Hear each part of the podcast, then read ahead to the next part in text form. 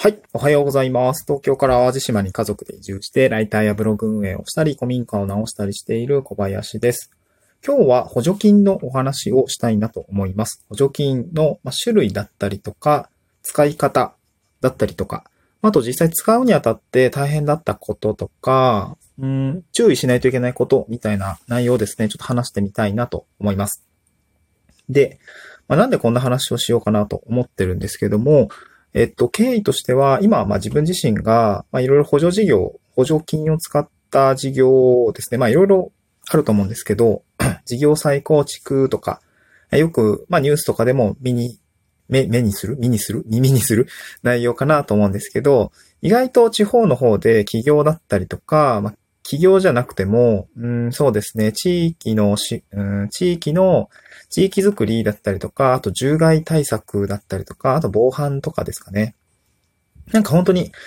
あの、全然見聞きしないんだけど、意外と補助金とかってすごく、あの、何かやりたいことがあった時に、まあ、資金面でブーストをかけられるような 補助制度っていうのが、え結構転がっています。なので、今日は実際そういう何かやりたい地方で何か事業を立ち上げたいとか、まあ実際にやりたいことがあるんですって言った時に、資金面で、あの、補助してくれる、まあ、まさに補助金ですよね。そういうところが、あの、あるし、でもあるんだけど、あの、使う時ってこういう感じで、あの、気をつけないといけないよ、みたいな話をしたいなと思います。えっと、このまあ、これ聞いてくださってる方の中にはもしかしたらそういう地域で何かしたいとか、実際地域おこし協力隊をしている、僕自身が地域でのお仕事だったりとか、うん、地域の事業者さんだったりとか、あと集落ですよね。集落支援みたいなところのお仕事についているので、何かやりたい、こういった企画を打ち出したいって思っても、資金面で、うん、どうしようって、まあ予算確保の部分って結構詰めが甘くなったりとか、あんまりそういう予算確保するっていうところって一般企業だとね、やらないじゃないですか。あの、まあ、やってる人はいるんだけど、うん一社員だったりとかだとあ、あまりやる機会がないので、僕もそこは、すごく学びがあったかなと思うんですけど、まあ、やってることはそんなに難しくないけれども、まあ、着眼点だったりとか、うん視野の広さっていうのは最初は重要かもしれないという話ですね。うん。で、まずは何から話そうかなと思うんですけど、補助金ですね。まあ、2種類ぐらいあるのかなとごめんなさい、種類というか、うん、二つのタイプがあるよっていうところをまずお伝えしたいですね。補助金の二つのタイプです。で、一つは、一般的な補助金については、えー、まあ、自分でまずは出、支出をして、えー、っと、対象、まあ、使った経費みたいのを整理して、この対象経費に対して補助金を、おまあ、後から還付してもらうみたいな感じですかね。大体多いのは、うん、自治体とかの補助金とか、まあ、えー、財団法人とかだと、大体予算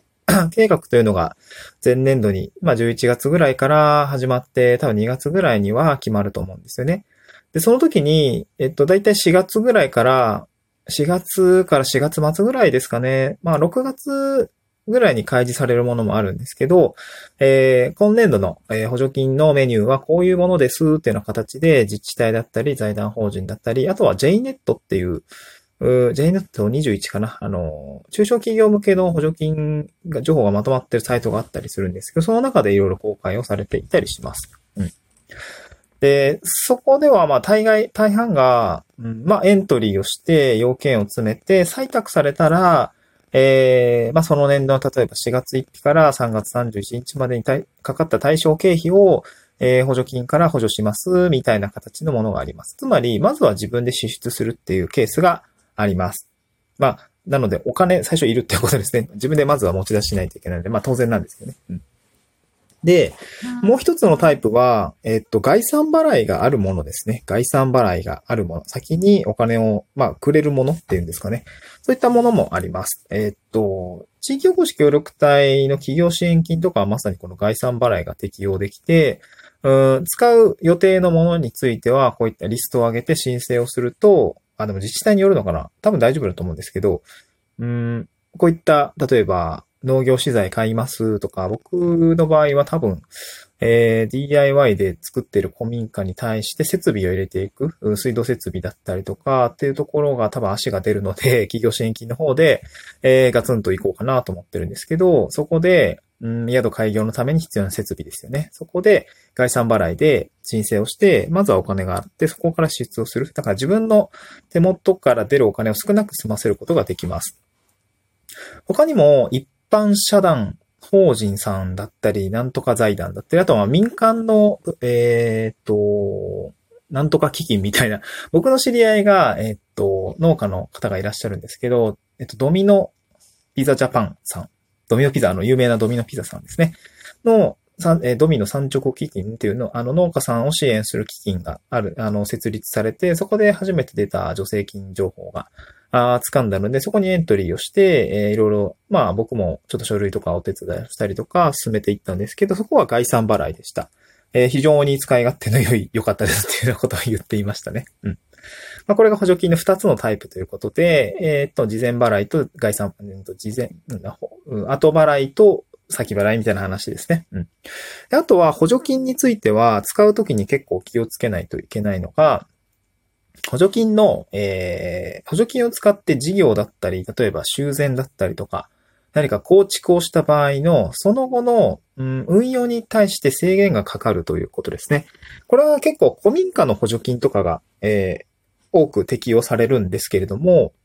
うん、例えば補助金を使って、えー、古民家直しました。修繕しました。それをこう、例えば、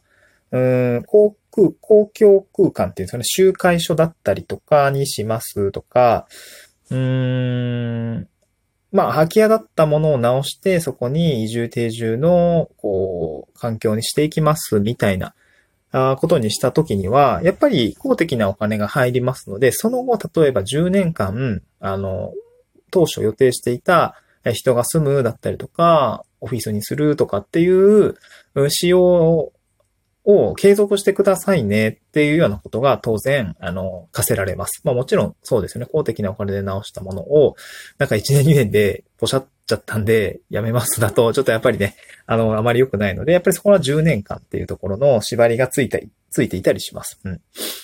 まあもちろん、なんかこう、アップグレードしたりとか、こう、機能的にこうちょっと、ちょっと方針を変えたいっていうところは、まあ改善の余地があると思うんだけど、なんか一切も人が住まなくなっちゃいましたとか、えー、事業継続、事業継続できなくなったらちょっとわかんないんだけども、事業としては、あガラッと変えてしまいたいですとか、まあ、あとなんか転売だったりとか売却したいですっていうのはちょっとなしよっていう話ですね。うん。こういうことが、あ補助金を使うと、えー、運用に制限がかかるというのはあります。なので、なんかそういうのが煩わしいということであれば、やっぱり自己資金一択かなと思いますね。そういったところは当然必要になってくる。まあ、とはいえ、あの、資金面で大変だっていう時には、やっぱり融資を引いたりとか、補助金に頼らないっていうところも大事かなと思いますけど、まあ、やっぱりやりたいことがあって、そこに合致しているんだったら、まあ、僕は使えばいいのかなとは思ってます。うん。で、あとはですね、えー、っと、補助金については、えー、っと、もう一つ、まあ、ポイントとしては、実績報告が結構細かいというか、まあ、当たり前なんですけどね。えー、細かいところまで、ええー、記録を取っておくと、後の申請が楽ということですね。プロセスだったり、えー、使ったものだったりとか、あとはそうですね、なんだろう。うーん。まあ、領収書とかも当たり前のことなんですけど、しっかり取っておいて、記録をしておく必要があるかなと思います。で、うん、そうですね。なんかこういう事務作業って、えっとね、地方に、い地方に来て、まあ一次産業だったりとか、そうですね。なんかこう、ずっと飲食店でしか働いてませんでしたとか、うん、なんかこう、一般のこうデスクワーカーさんっていうんですかね。まあ企業でデスクワークしている方であれば、領収書がどうこうとか、うん、資材の発注に対しては、まあ、倫理通さないといけないので、倫理書類とかを作った経験があると思うんですね。で、そういうことが苦手な方については補助金ってめちゃくちゃ煩わしいし、差し戻しとかすごいたくさんあると思います。一般的な接客だったりとか、本当に書類を扱わないお仕事のしていた時には、この補助金の書類を整えるって結構やっぱ空みたいなんですよね。そういったところが非常にハードルが高いと思うので、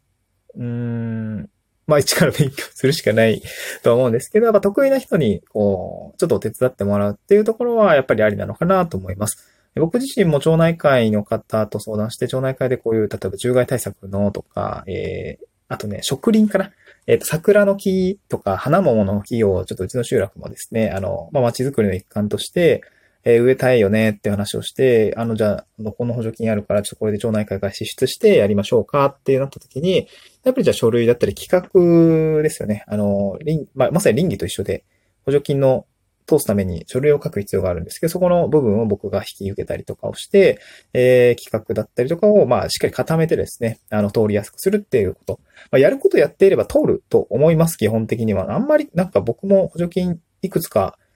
そうですね。この3年、2年半で補助金何個通したんだろう。実績報告を入れると、4つ、5つぐらいですかね。補助金を通してきました。えー、あん、うん、今んとこ全部通ってるので、う、企画書とかのレベルについては、あの、水準には満たしているのかなと思うんですけど、そういう書類作成っていうところは、まあ、一つスキルとして持っておくと、まあ、自分の事業についても、事業計画書だったりとか、あまあ、実施する企画書だったり、まあ、書類の実績報告っていうところは非常にスムーズなのかなと思いますので、まあ、会社でやっていることがですね、そのままそういったところには生きてくるよっていうところも一つポイントなのかなと思いました。はい。えっ、ー、と、ちょっと補助金についてがっつりお話をしてみました。かの、あの、なんていうんですかね。地方で起業したりとか、何か事業を立ち上げたいとか、あしたいって思った時には、補助金、まあ、資金面でブーストになりますので、えー、ぜひ、いい活用も検討してみてもいいのではないかなという話で今日は、えー、お話をさせていただきました。失礼。えっ、ー、と、また次回の収録で、えー、お会いしましょう。失礼します。